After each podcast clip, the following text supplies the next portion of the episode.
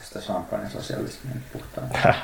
tai 2017 champagne sosialismi tekee samaan aikaan vähän tällaista kevyttä mediatyötä, Joo. pelaa persoonalla ja jos kumppaa, että huolehditaan työhyvinvoinnista tällä kuohuviinilla. Mm. Sitten tämä on niin sitä meidän oikeaa työtä ja sitten me tehdään niin jotain, mikä maksaa mies kumpat, se on sitä näennäistyötä. Mutta... Niin.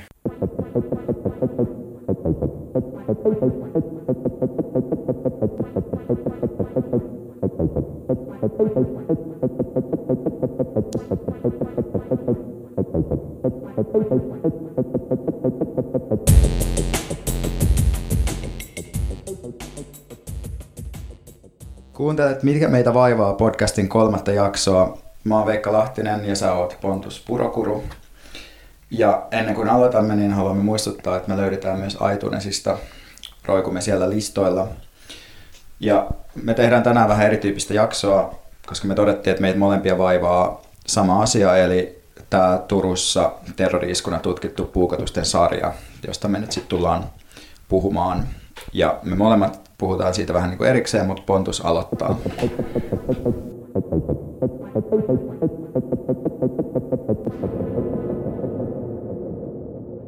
Mä ajattelin, että voisi kerrota alkuun sen vähän, mitä tästä kaikesta nyt tiedetään ihan lyhyesti.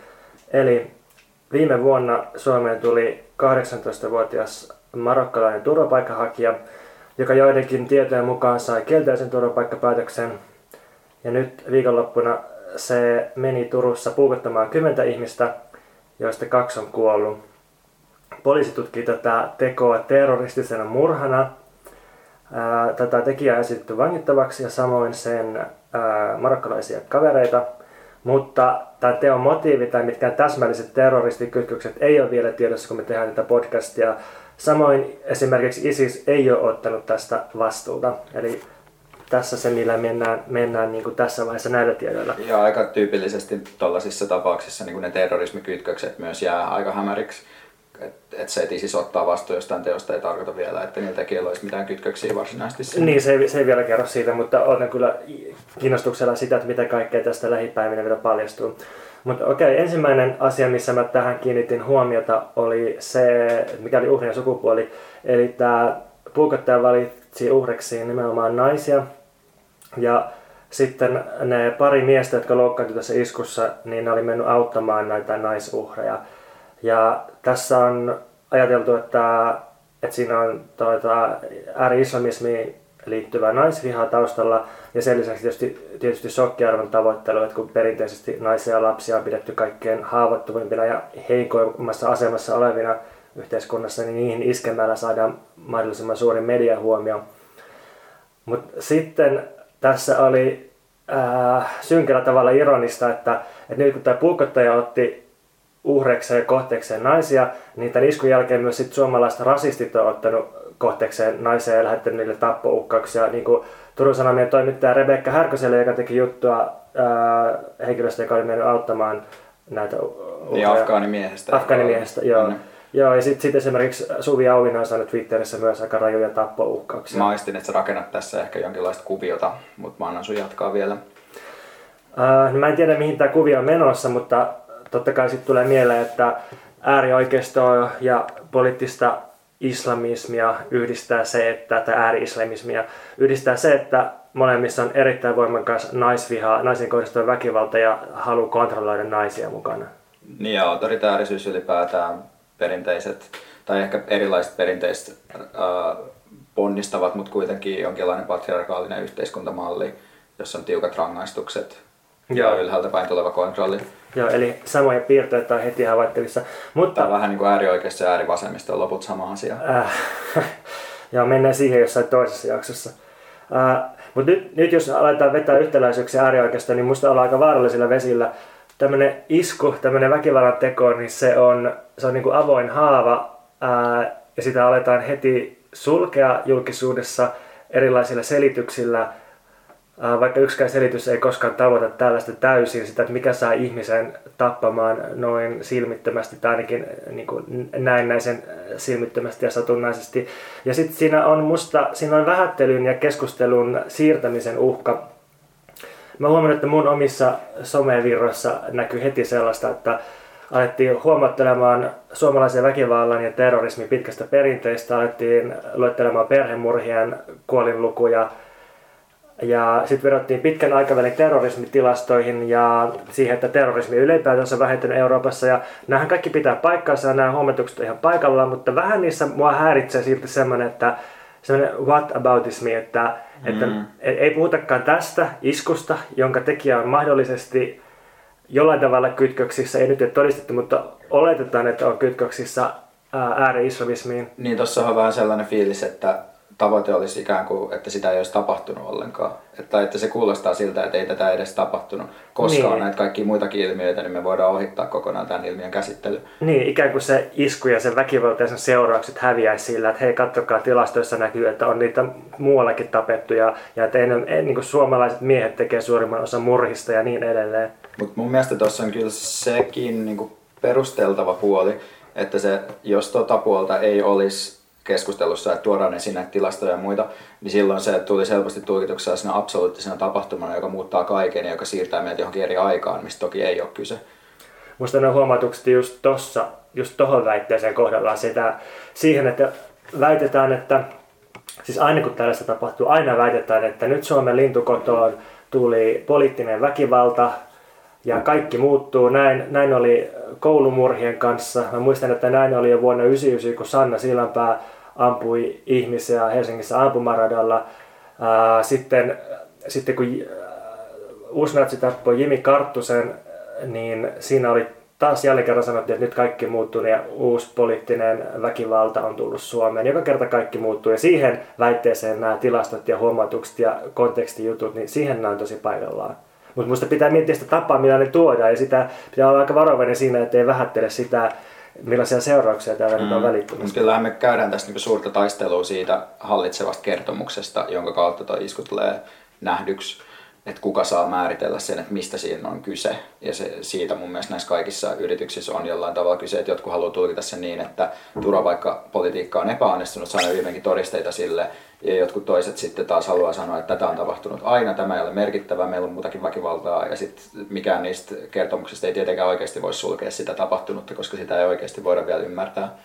Joo, totta kai, ja tämä meidän puhuminen on totta kai myös osa sitä samaa kamppailua siitä, että miten nämä iskut pitäisi tulkita ja miten niihin pitäisi suhtautua.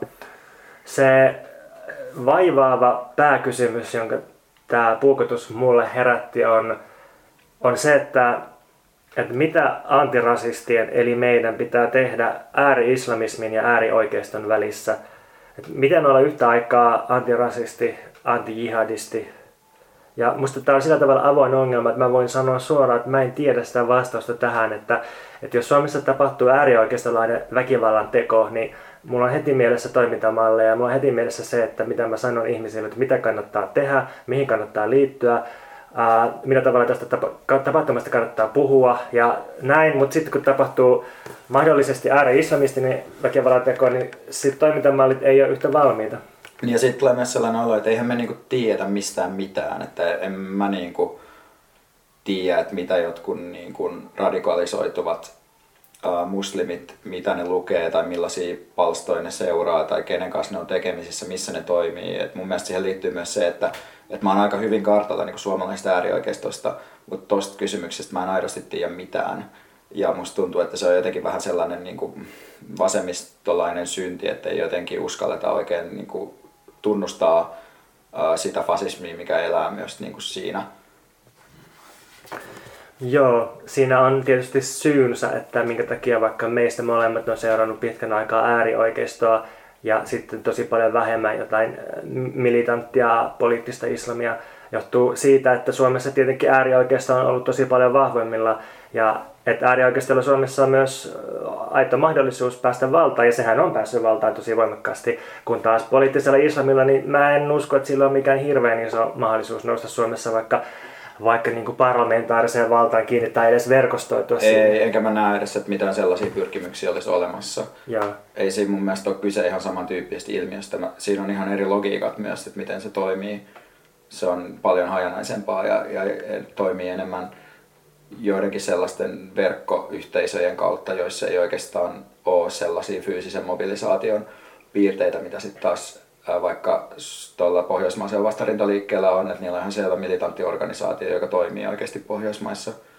Joo, äärioikeisto on paljon perinteisemmällä tavalla poliittisesti organisoitunut. Mutta toi nettipolitiikka olisi kyllä yksi sellainen aihe, mitä kiinnostaisi tutkia, että mitkä on islamistien, mitkä on äärioikeiston nettistrategiat, koska siinä on jotain, jotain samaa myös, että, että jollain tavalla tukeudutaan ainakin epäsuorasti siihen, että ilmaantuu tällaisia ää, yksi, en tiedä voiko sanoa yksinäisiä susia, mutta tällaisia henkilöitä, jotka ei ole ehkä osa niin tiiviisti organisoituneita liikkeitä, mutta inspiroituu siitä alkuperäisestä liikkeestä ja sitten tekee jotain sen nimissä tai sen tueksi.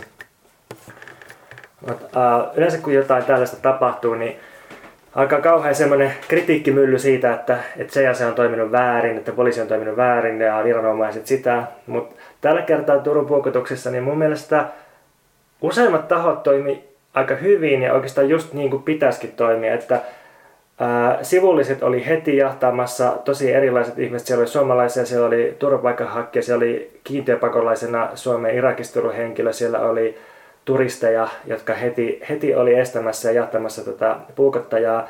Poliisi sai puukottajaa ilmeisesti kolmen minuutin jälkeen kiinni. Ja niin kuin yleisesti on korostettu, niin, niin teki kiinnioton ampumalla tätä puukottajaa reiteen, mikä tarkoitti, että se jäi eloon ja saadaan oikeuden eteen kuulusteltavaksi. Joo, ei ole sillä kauheasti nillittämistä. Turkulaisena tai Turusta aika hiljattain Helsingin muuttuneena mä toki voin sanoa sen, että mä luulen, että yksi syy, mikä johti tämän kiinnioton huomattavaan nopeuteen, oli se, että Turussa on vaan niin sairaan vähän ihmisiä kadulla, että se on hyvin helppo erottaa, että hei toi on se tyyppi, joka puukottaa näitä muita. Niin, että jos joku juoksee iso puukon kanssa siellä, niin se on aika selvää, että... Niin, siis verrattuna siihen, että se olisi juossut Helsingin keskuskadulla, niin poliisi ei todellakaan olisi voinut ampua siellä samalla tavalla. Se on totta. Onko nyt liian aikaista sanoa yksi kevennys tähän väliin? Mä oon valmis, jos se on joku hyvä juttu. No ei, siis mä luin Hesarin haastattelua silminnäkijöistä tuon puukotuksen jälkeen ja sitten siinä Hesarin jutussa siterattiin yhtä silminnäkkiä, joka kommentoi tälleen, että juostessa miehellä oli puukko alaspäin. Aika taitamattomasti ja huolimattomasti tuntui sitä käsittelevän.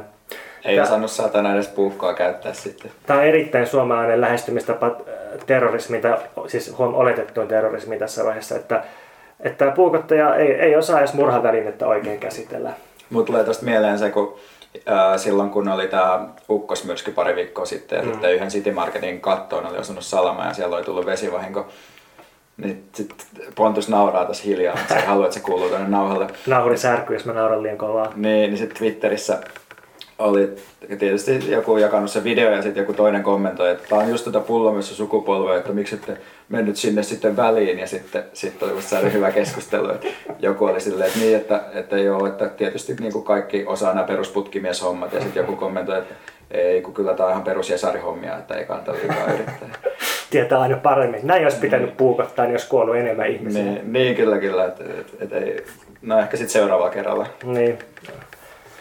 Joo, tota, niin tuosta välittömästä reagoinnista vielä tuohon, niin mä olin myös yllättynyt siitä, että miten varovaisesti ja hyvin viranomaiset tiedotti tästä. Että mä oon tottunut siihen, että yleensä kun on vaikka joku mielenosoitus, niin siinä ollaan heti poliisina kommentoimassa, että oli tämmöinen rosvojoukko, joka täällä nyt riehuu ja poliisi joutui käyttämään erittäin väkivaltaisia voimakeinoja valitettavasti ja näin edelleen. Niin nyt, nyt oli oikein faktapohjasta ja rauhallista tiedotusta ja oltiin aika varovaisia, että on terrorismi saadaan käytössä. Siis mä oon tosi yllättynyt tästä ei, ei ollut odotettavissa ehkä niin kuin, ehkä se on vain se, että on itse niin tottunut haukkumaan kaikki medioita koko ajan. Sitten on jotenkin senkin takia vähän hämmentynyt, kun olikin sitä, hmm, asiallista tiedotusta oikeaan aikaan. Jotain poikkeuksia oli niin se, että sisäministeri Paula Risikko puhuu ensimmäisessä tiedotustilaisuudessa, että epäilty on ulkomaalaisen näköinen mies, joka herätti heti suuren myrskyn siitä, että siis todella aiheellisen myrskyn ja kritiikin siitä, että kuka nyt on ulkomaalaisen näköinen ja mikä on suomalaisen näköinen. Ja sitten vaikka moni mun kaveri, jotka on syntynyt Suomessa ja elänyt täällä koko elämänsä, niin kommentoi, että mua on ainakin luultu saksalaiseksi ja hollantilaiseksi ja niin edelleen. Ja sitten tämä paljasti ehkä sen, että ulkomaalaisen näköinen Suomessa tarkoittaa edelleen jotain muuta kuin valkoihaisen eurooppalaisen näköistä. Mm. Eli se, se tarkoittaa siis niin kuin rodullistettua henkilöä käytännössä. Niin, itse ei pysty sillä samastua, koska mutta on tosi vaik- mua on tosi vaikea luulla minkään muun maalaiseksi kuin ehkä suomalaiseksi tai venäläiseksi. Mä oon kanssa tosi suomalaisen näköinen. Mm, tämä ehkä on niin kiinnostavaa meidän kuulijoiden kannalta. Ehkä me voidaan pitää yksi jakso meidän ulkonäöstä myös. Ja mm. meidän ulkonäköpaineista. Lifestyle-ekskurssi. Joo. Tota, Joo, no media, median tiedotus siellä niin kuin Hesarissa esimerkiksi niin oli musta ihan hyvää kanssa. Sielläkin oli joitain poikkeuksia, niin kuin, ää, Paula Risikon haastattelussa toimittaja, Hesarin toimittaja kysyi, että miten estetään turvapaikanhakijoihin kohdistuva kansalaisraivo tämän iskun jälkeen. Ja siis kansalaisraivo, niin mä oletan, että se viittaa rasistiseen väkivaltaan. Miksi ei voi puhua rasistisesta väkivallasta, vaan kansalaisraivosta. Mm. Kansalaisraivo se jotenkin vähättelee sitä, sitä tota, ikään kuin se olisi niin oikeutettua, mutta pitäisi vähän suitsia sitä, että raivo on oikeutettua, mutta et, ei, nyt, ei nyt liikaa raivota sitä. Niin, kun siinä se kansalaisuuden käsite, niin sitten se, että et se niin raivo perustuu ikään kuin siihen kansalaisuuteen ja siihen jaettuun kokemukseen tästä rikkomuksesta kansakuntaa vastaan. Tätä kansalaisraivoahan sitten saatiin heti nähdä, kun samana iltana taisi olla paraisilla. Paikallinen natsi rikkoi pizzerian ravintolan ikkunat ja heilas käsimerkille ja sitten huusi, että se, se tappaa kaikki, jotka tulee sieltä ulos sieltä mm. ravintolasta. Niin on vähän vaikea olla niin kuin vetämättä tätä yhtäläisyyttä niin kuin sen Turun puukotustapauksia sitten tämän välillä, jos ajattelee, että, että on tapahtunut tällainen juttu, missä joku ikään kuin rikkoo semmoisen yleisen järjestyksen sillä, että rupeaa vähän summanmutikassa puukottamaan ihmisiä, niin sitten se tapa korjata se järjestys on se, että menee paskomaan jotain ikkunoita ja huutaa, että mä tapan teidät kaikki. Et nyt mä oon satiirin keinoin osoittanut, että tämä natsi oli ihan tyhmä. Niin, no tämä on just se sama, mistä me tuossa aikaisemmin puhuttiin, että kun joku ottaa kohteekseen naiset, niin sitten tilanne korjataan hyökkäämällä nimenomaan naisten kimppuun netissä. Mä oon saanut vain yhden vihapostin ja sekin oli sellainen alt-right-yritys jotenkin, että siinä luki vaan silleen CUCK, joku tyyppi on lähettänyt sellaisen mun Facebookissa. CUCK. Mm. Pitäisikö tästäkin tehdä oma jaksonsa? No joo.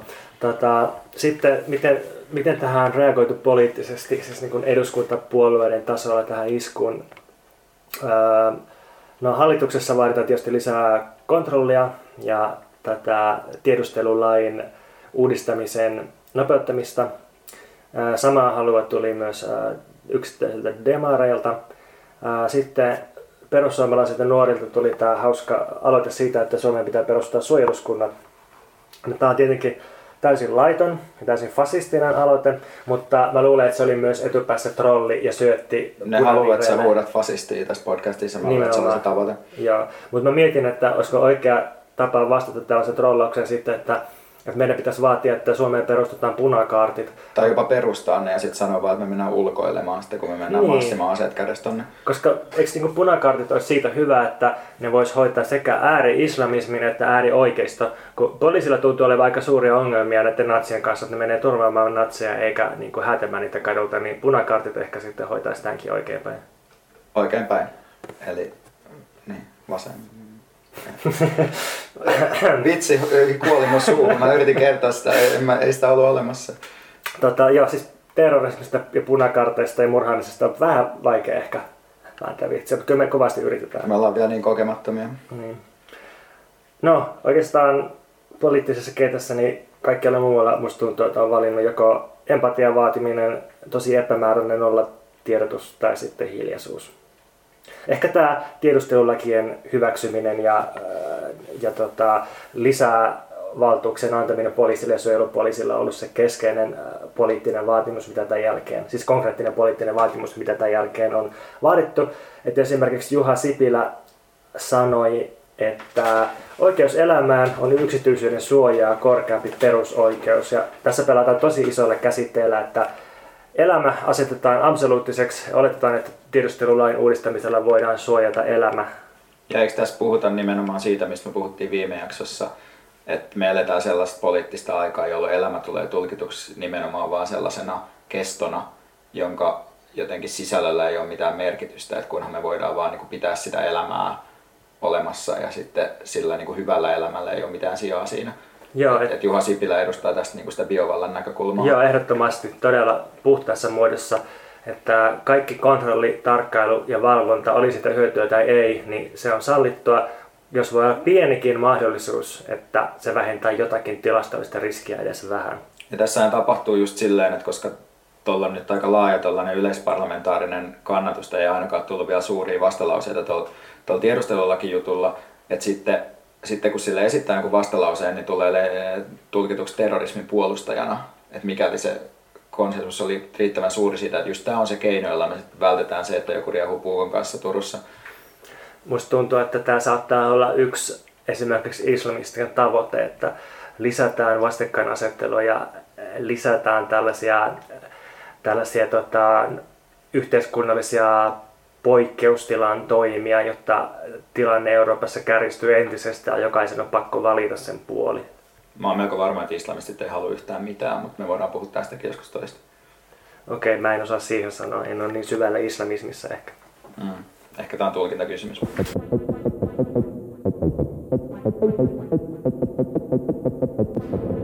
Tämän Turun puukotustapauksen jälkeen kaikkien huulilla on nyt yksi kysymys, joka on, että mitä me voidaan tehdä. Miten me voidaan estää, että tällainen tapahtuu jatkossa?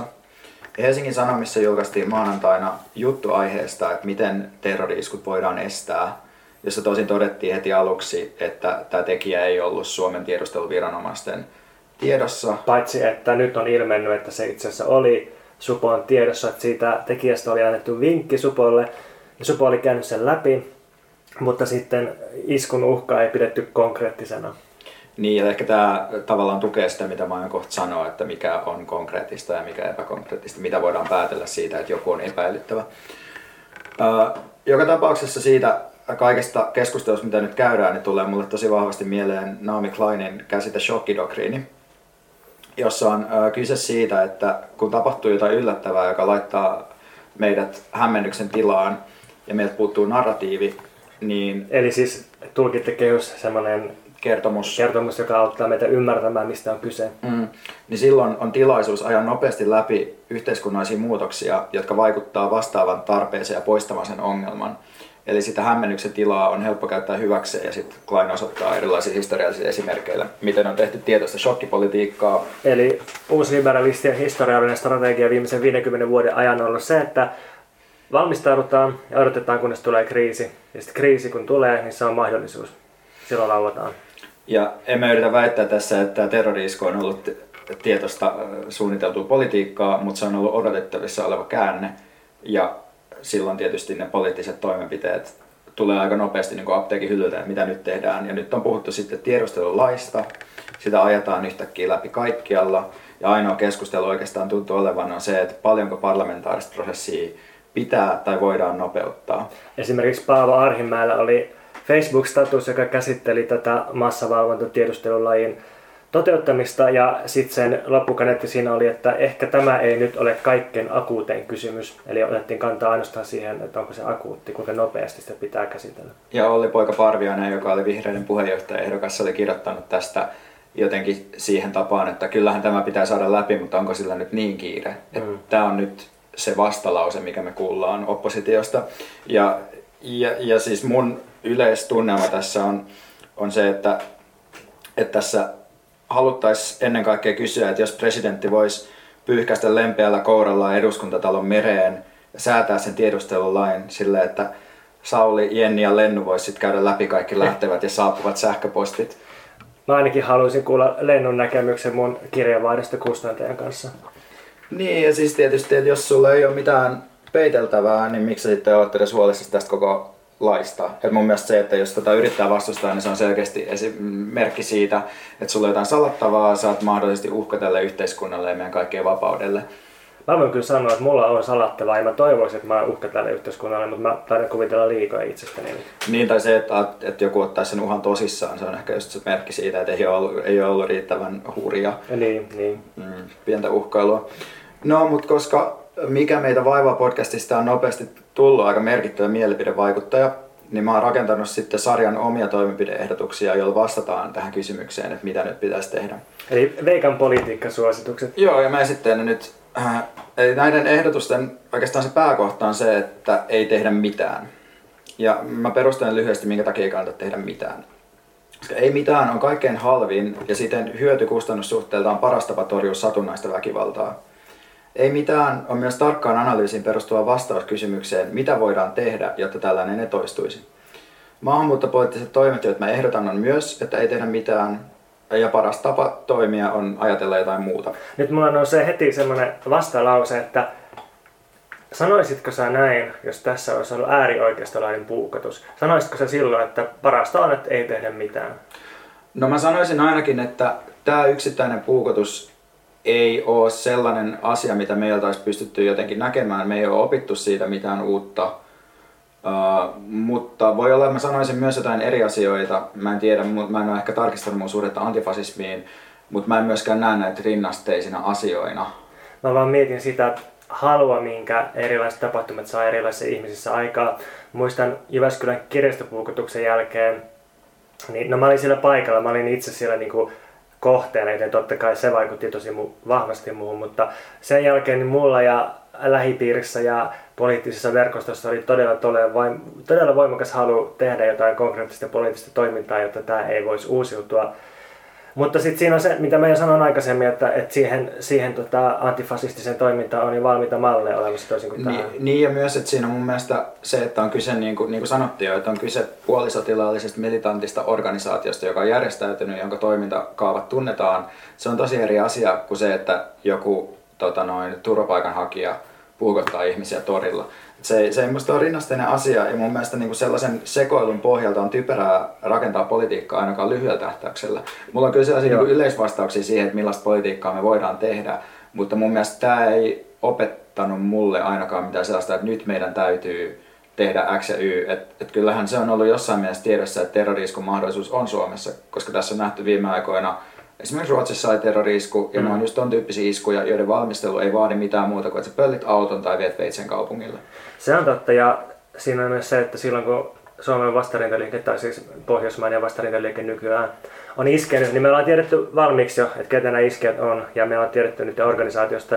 Kun taas mä edelleen haluan muistuttaa, että kun me tehdään tätä podcastia, niin me ei tiedetä paljon mitään tämän Turun iskien motiiveista tai niin kuin, äh, kytköksistä liikkeisiin. Mm, ehkä käy ilmi, että se oli pohjoismaisen vastarintaliikkeen kaksoisagentti.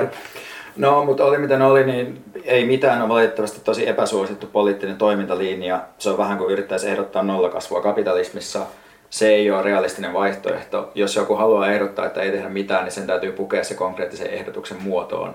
Esimerkiksi vasemmisto voi ehdottaa, että rakennetaan teitä, koska infrastruktuuri vahvistaa meidän yhteisöllisyyttä. Tai jotain tällaista, että ihmiset tarvitsevat jotain, on se sitten täyttä paskaa tai ei. Ja yksi vaihtoehto voisi tietysti olla käyttöön äh, tällaisen meidän ruotsalaisen podcast-sisaruksen Lilla Devetin ehdotus vasemmistolaisesta shokkidoktriinista. Säädetään kaikkea hyvää ja kaunista nopeutetussa käsittelyssä, koska nyt on auennut poliittinen tila mm. sille, että mm. nyt voidaan tehdä jotain. Esimerkiksi 1500 euron perustulo, joka poistaisi syrjäytyneisyyden tai syrjäytetyksi tulemisen. Nettijahdistit saisi viimeinkin rohkeuden perustaa startuppeja ja kukkakauppoja. Natsit voisi ryhtyä kuntosaliyrittäjiksi. Kaikki voittaisi. Eli seuraava kerran, kun tulee joku tosi massiivinen kriisi, jolloin kaikki järkkyy, niin tämmöinen täysin automatisoitu luksus champagne sosialismi välittömästi täytäntöön. Niin, tämä on mun vastaus oikeastaan aina, jos kysytään, mitä pitäisi tehdä välittömästi. Joo. Välittömästi pitäisi hidastaa ja ajaa läpi merkittäviä yksityisomaisuuden omistuksen rajoituksia ja yksilövapauden lisäämistä. Ja mun mielestä, että aina kun joku kysyy, että mitä voisi tehdä, niin pitäisi samalla muistaa kysyä, että jos ei tekisi mitään, niin olisiko lopputulos kuitenkin parempi. Mulla on tähän sun listaa vielä yksi toimenpide-ehdotus lisää. Mä mietin, että meidän pitäisi ehkä alkaa radikalisoimaan nuoria. Siis just meidän kahden ja kaikkien meidän kuuntelijoiden ja kaikki, jotka jakaa millään tavalla sen poliittisen viitekehyksen, jota me tässä ehkä yritetään luonnostella.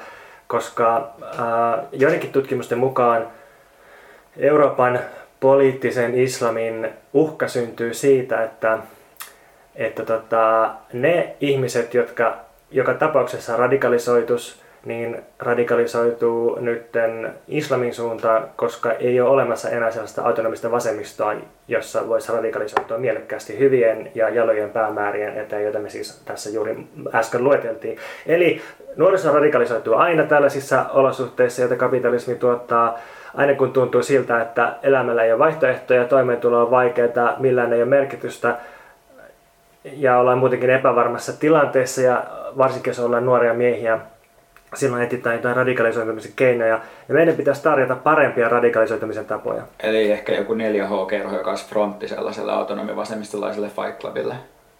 Esimerkiksi. Thank you.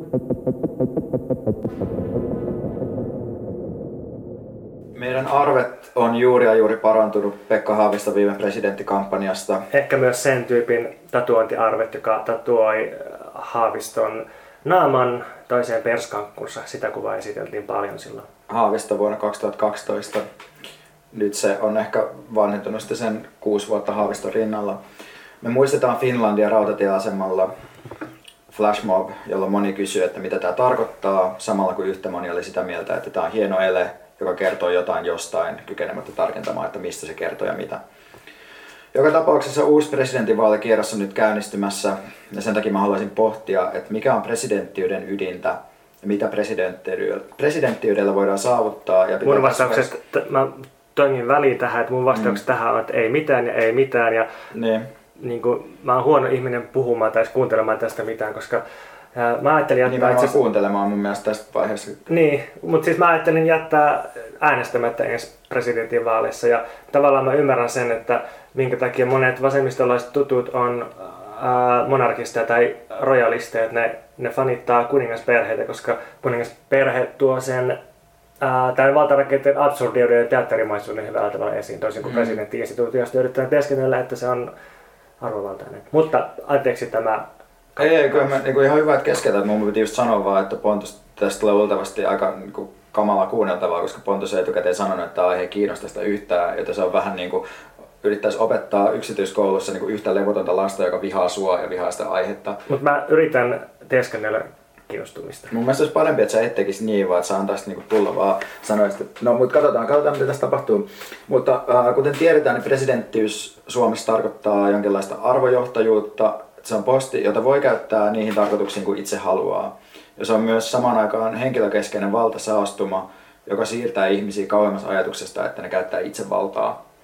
Eli se on, no ehkä toinen on hyvä esimerkki, että rojalismi on, ää, tai kuningashuone tuo näkyviin sen, minkä presidenttiys juuri ja juuri peittää, ja sen takia se on ehkä rehellisempää. Mm.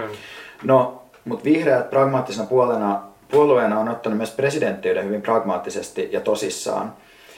Eli äh, lähtenyt miettimään, että miten voidaan saada presidenttipuolueelle.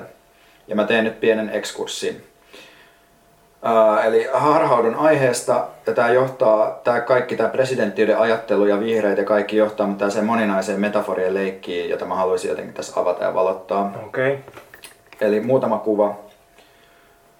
Batman-elokuvassa Jokeri katsoo itseään peiliin leikkauksen jälkeen nauraa maanisesti ja rikkoo peilin instrumenttipöytää vasten. Mikä Batman-leffa tämä on? Tämä on se 90-luvulla tehty, jossa on Michael Keaton. Okay, okay. Anakin Skywalker käy läpi joukon transformaatioita ja lopulta dramaattisen musiikin soidessa saa päähänsä maskin ja vetää ensi kerran henkeä Darth Vaderina. Minä 12-vuotiaana yritän saada vedettyä kännit ja saan lopulta vanhemmiltani suositeltu itseäni pullon ykkösolutta. Mä luulen, että mä oon voittanut. Onko sulla aavistustakaan, mistä mä puhuin ja mihin nämä kaikki johtaa? No ei kauheasti, ja mä en ole vieläkään kauhean kiinnostunut, mä oon ehkä vähän kiinnostuneempi näiden kuvien jälkeen, mutta yrität sä niinku tavoitella jotain niinku muodonmuutoksen prosessia, joka, joka tuottaa jotain tuloksia, mutta sitten ne tulokset ei ehkä ole sitä, mitä on alun perin haettu. Mm, mä olen fiksu oppilas, jonka kiinnostus alkaa pikkuhiljaa herätä. Eli mun nähdäkseni vihreiden presidenttiprojektissa on kyse politiikkaan kuuluvasta vaarallisesta pelistä. Se on siis politiikalle sisäänrakennettu asia, jos yritetään huijata systeemiä, joita nämä vanhemmat tässä yhdessä metaforassa edustaa. Systeemin läpi omaa Trojan hevosta, mutta matkan varrella itse asiassa naamio tai tässä tapauksessa ehkä se hevonen, yksi metafora lisää, sulaa sun kasvoihin tai sun ympärille ja susta tuleekin Darth Vader, kun sun vallan tavoittelussa lopulta se naamio ei enää poistettavissa.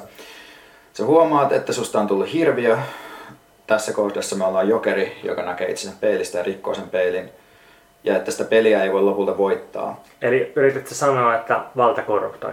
Tavallaan tavoittelu uh, korruptoi? Uh, tavallaan joo, mutta mä puhun tästä ehkä tällä kertaa vähän laajemmassa mielessä ja mä aion ehkä yrittää vielä jotenkin uh, puhua siitä, että vallan tavoittelu on välttämätöntä, joo, mutta joo. siinä on helppoa ikään kuin samoilla tavoitteilla päätyy lopulta huijaamaan itseään sillä, että kaikki muut näkee, että se huijaa itseään paitsi se itse. Okay. Uh, uh, Pekka Haavisto on sanonut, että rötöstelijä turvapaikanhakijat pitää karkottaa heti, että maahanmuuttokeskustelussa on ääripäät, tosin tätähän ei lopulta sanonut puheessaan, mutta se oli kuitenkin lehdistölle mennessä versiossa mukana, että Suomen vastaanottokyky, pakolaisten vastaanottokyky on äärirajoilla, että eläintilojen salakuvaaminen on epäeettistä ja vertautuu uusnatseihin. Pekka Haavistosta on otettu tuhat superkonservatiivista valokuvaa, ja presidenttipeli on tällä hetkellä sitä Pekka Haaviston ja Sauli Niinistön välillä, jotka on nyt nämä kaksi edes jotenkin vakavasti otettavaa ehdokasta. Kuka uskaltaa sanoa eniten rasistista keskitien juttua, kumpi on tylsempi, kumpi herättää enemmän epämääräisiä isä turvallisuuden tunteita. Ja sen pelin voittaja on aina häviäjä. Tässä pelissä mä oon jonkun aikaa miettinyt kysymystä siitä, että että jos kerran ryhdytään tähän peliin, niin mikä on se, mitä Haavistolla on tarjottavana? Koska Niinistö on vanhempi valtiomies, pankkiiri ja monet kerrat kaikissa rahaliemissä marinoitu, grillattu, käristetty, paloteltu ja uudelleen ylösnoussut. Ja sitten Haavistolla on vähän silleen, että se on niin kuin, se on vähän ollut jossain Koijärvessä, se on vähän ollut vihreä poliitikko, se on vähän tehnyt jotain epämääräistä YK-juttua, se on vähän julkaissut kirjoja, se on vähän ottanut ympäristön puolesta kantaa, mutta se on vähän ottanut myös, myös niin kuin konservatiivisten arvojen ja niin kuin mukaisvihamielisyyden puolesta kantaa. Niin kuin vähän, vähän niin kuin, ei, ei oikein kunnolla mitään. Että ei sitten kunnolla myöskään sitä niin kuin, vähän konservatiivista, turvallista peruskallia kokemusta, mitä Niinistö tarjoaa. Niin, niin siis että se millä sitä myydään on se, että se on kokenut diplomaatti, jolla sitten ajatus on varmaan jotenkin se, että sitten Suomella olisi kokoaan suurempi rooli jossain maailmanpolitiikassa. Mutta oikeasti musta tuntuu vaan siltä, että se on just sellainen myyntiargumentti, että sitten saadaan se No mä ainakin sanon, että Ahtisaari, Ahtisaari oli suuremman luokan diplomaatti, jos nyt todella lähdetään vertailemaan näitä mm. kansainvälisiä saavutuksia. Niin, mutta tämä musta on niin kuin ylipäätään tosi epäkiinnostavaa, koska mitä väliä Joo, silloin, niin, mitä annettavaa niin kuin sillä sitten on, tai miksi meitä kiinnostaisi, että kuka, kuka niin kuin käy sitten jossain tapaamassa jotain presidenttiä. Tai silleen, että, että jos, että se niin kuin, että jos se tulkitaan pelkkänä virkamiehenä se diplomaattisuus, ja jos Haavistosta halutaan nimenomaan hyvä virkamies, niin mun mielestä se voisi yhtä hyvin mennä niin kuin Suomen Yhdysvaltain suurlähettilääksi, sillä olisi enemmän vaikutusta, tai jotenkin, tai se olisi ehkä yhtä kiinnostavaa. No, oli miten oli, niin mun mielestä tästä Haavistojutusta päästään luontevasti myös vihreiden koko puoluetta koskevaan ongelmaan, että kannatuksen saa kyllä 17 prosenttiin Suomessa, keinoja on se, että lieventää leikkauspolitiikan kritiikkiä niin, että se ei koskekaan enää leikkauspolitiikkaa ylipäätään, vaan ainoastaan niiden kohteiden valintaa. Että miksi vain koulutuksesta, mutta ei ympäristölle haitallisista tuista? Miksi leikkaamme vain täältä, emmekä tuolta? Kannatuksia saa 17 prosenttiin, jos sanoo, että on valmis tekemään yhteistyötä Jussi halla kanssa. Kannatuksen saa 17 prosenttia, jos valitsee puheenjohtajaksi pitkän miehen, jolla on sotilaspoliisikoulutus sillä saa valtaa. Mutta nyt mä haluan ehkä lisätä tähän, että noin kaikki on toteutunut, mitä sä oot luetellut, mutta ne ei ole pelkästään se, että ei vihreät pelkästään tuollaisilla päässyt. Kyllä mun mielestä vihreillä on myös se erittäin hyvä estetiikan taju. Jos siis estetiikalla tarkoitetaan laajasti sitä fiilistä, jota politiikka, poliitikot, ku, äh, kuvastot, kannanotot, kaikki tämä tuottaa. Sellaista fiilistä siitä, että tässä on jotain edistyksellistä ja mennään yhdessä eteenpäin. Joo, joo samaa mieltä sillä, että kaikki on hyvää kaikille. Uh, ei, mennä, ei jäädä jumiin näihin vanhoihin poliittisiin vastakkainasetteluihin. Tehdään suunnilleen samanlaista Suomea kuin on tehty ennenkin, mutta ja säilytetään riisto, mutta poistetaan polttomoottorit. Joo, ja semmoinen yleisliberaali, semmoinen stresseli-twisti kaikkeen. Mm, kyllä, mutta ehkä se niin kuin ratkaiseva hyppy sieltä 12-17 mun mielestä vaatii nämä muutamat muutamat konservatiiviset eleet, joilla noustaan valtionhoitajapuolueen luokkaan, eli sen puol- tai siihen puolueen luokkaan, jossa ollaan valmiita laittamaan köyhät matalaksi. No, tämä on ehkä epäreilu vihreät kohtaan. Mm, mä toivon, että mä onnistun suututtaa tälle jonkun. Mutta jos ajattelee sitä, että tälleen päästään valtaan, saadaan 17 prosentin kannatus, Uh, niin sitten voidaan kysyä vielä, että kuka sinne valtaan nousee. Että ootko se silloin Anakin Skywalker vai Darth Vader? Ootko sä voittanut vai sun vanhempasi? Ja mä oon itse sitä mieltä 12-vuotiaan lapsen kokemuksella, sä voit luulla, että se on keskiolutta, mutta tarkemmin katsoen se on vaan kusemakuista vettä. Tässä on valmis vaalilause Niinistölle ja Haavistolle. Niillä olisi sama vaalilause siis? Niin, keskiolutta mutta tarkemmin katsoen vain kuseenmakuista vettä.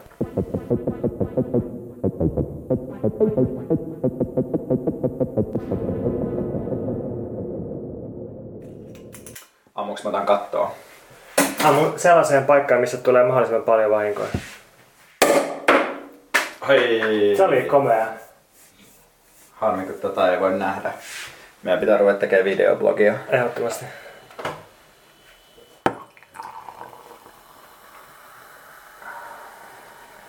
Tää on kyllä tällainen maanantai-pelastaja.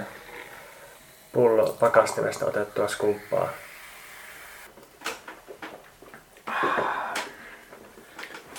Tää on hyvää. Tää on niin hyvä. Vähän kylmempää olisi vielä voinut olla, mutta muuten aika. Niin, niin, ehkä meidän pakastinen lämpötila ei sit vastannut tätä, näitä tarpeita. Mut Meihin on kohdistunut hyökkäys ja mun mielestä on tärkeää analysoida, mistä on kyse, jotta me ymmärretään, mitä on tapahtunut ja miten me voidaan puolustautua. Ja kaikki varmasti ymmärtää, mistä mä puhun. Eli kyse on tästä Avaruuskahvit-podcastista, joka uusimmassa sunnuntaina ilmestyneessä jaksossaan käsitteli, mikä meitä vaivaa podcastia. Ja sanoi muun muassa, että meidän ja erityisesti mun ulosantini on epäselvää ja osoittaa jonkinlaista harjaantumattomuutta. Joo, me puhuttiin viime jaksossa ää, sodankäynnistä ja sodankäynnin johtamista ja rintamastrategioista ja sitten sissisodan käynnistä, niin onko tämä nyt enemmän ää, niin semmoinen täys ää, hyökkäyspäivä, onko tästä sissisodan käyntiä tai mitä avaruuskahvit harro- harjoittaa meitä kohtaan? No mun mielestä se tuntui ehkä enemmän just sellaiselta jonkinlaista hybridisodan käynniltä, koska se tuntui tapahtuvan myös psykologisella tasolla, eli sellaisilla pienillä herruustekniikoilla ja vähättelevillä eleillä meitä painettiin ehkä ennen kaikkea kyseenalaistamaan itseämme. Siinä oli tämmöinen suora tykilaukaus, joka oli niinku se tien avaava ja seinän auki repivä juttu ja sen jälkeen tuli tämmöisiä pieniä sirpaleita joka suuntaan. Mm. Just tällaisia, että mikäköhän se toisen nimi nyt oli ja tällaisia niin Ne. näennäisesti unohtavia eleitä. Niin, koska me muistetaan, että Juho ja Niko sitä tekee, mutta he eivät, he eivät meille tätä kunniaa suoneet. Ja mä yritän nyt tässä artikuloida sitten erityisen tarkasti, jotta mä en joudu uusien nöyryytysten kohteeksi tulevissa jaksoissa. Ja mediatyön asettamat vaatimukset on kovia. Et ensin päättää, että et rupeaa tekemään äänityötä, jotta pystyisi peittämään romuluisen ulkonäkönsä. Ja sitten sekin äänikin vielä sitten joutuu kritiikin kohteeksi. Joo, että ihmiset on aika, aika tota, herkkiä niiden äänien suhteen. Siis ääni on tosi jotenkin intiimi asia ihmisessä lopulta. Mä muistan, että silloin kun mä olin varhaisten ikäinen, niin mä sain kerran palautetta, että mun ääni kuulostaa Kimi Räikköseltä. Mä olin Siis se oli niin syvimpiä loukkauksia, mitä mua kohtaan siihen aikaan esitettiin. Mä olin, se jäi niin mm. ikuisesti mulle mieleen sellaiseksi arveksi, joka on traumatisoinut mut. Ja Kimi oli varmasti... Räikkönen juuri nyt pyyhkii kyyneleitä poskeltaan jossain, Niin, niin. kun se kuuntelee tätä. Ja että sulle on loukkaus, että sua vedotaan No, siihen. mutta mun mielestä Kimi Räikkösen ääni toimii erittäin hyvin niissä kielipeleissä, joita Kimi Räikkönen harjoittaa, eli, eli champagnen juontipalkintopallilla tai äh, rallienglannilla annetut haastattelut, joilla ei oikeastaan mitään väliä, koska se on äh, niin varakas ja menestyvä joka tapauksessa. Mutta mun kohdalla se on paljon herkempi asia, koska mä en ole vielä Kimi Räikkösen asemassa, niin mulla, mä toivon, että mulla ei ole sellaista ääntä, että mä voin päästä sellaiseen asemaan. Sä et ole vielä Kimi Räikkösen asemassa. No oli miten oli, niin me- mä haluaisin joka tapauksessa osoittaa nyt selkeän viestin avaruuskahveille.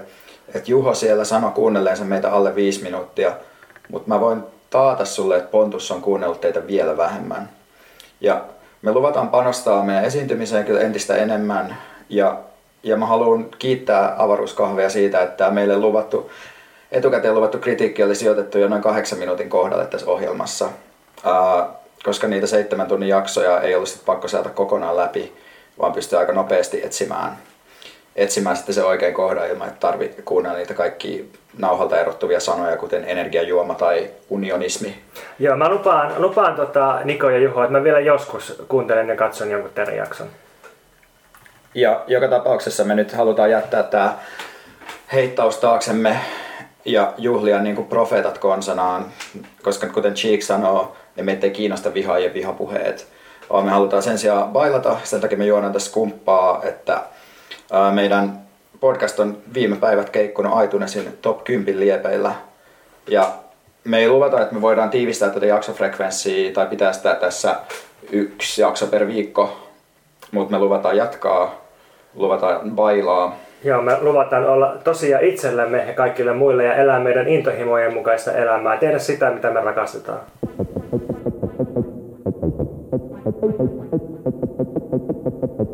Thank you. Thank you.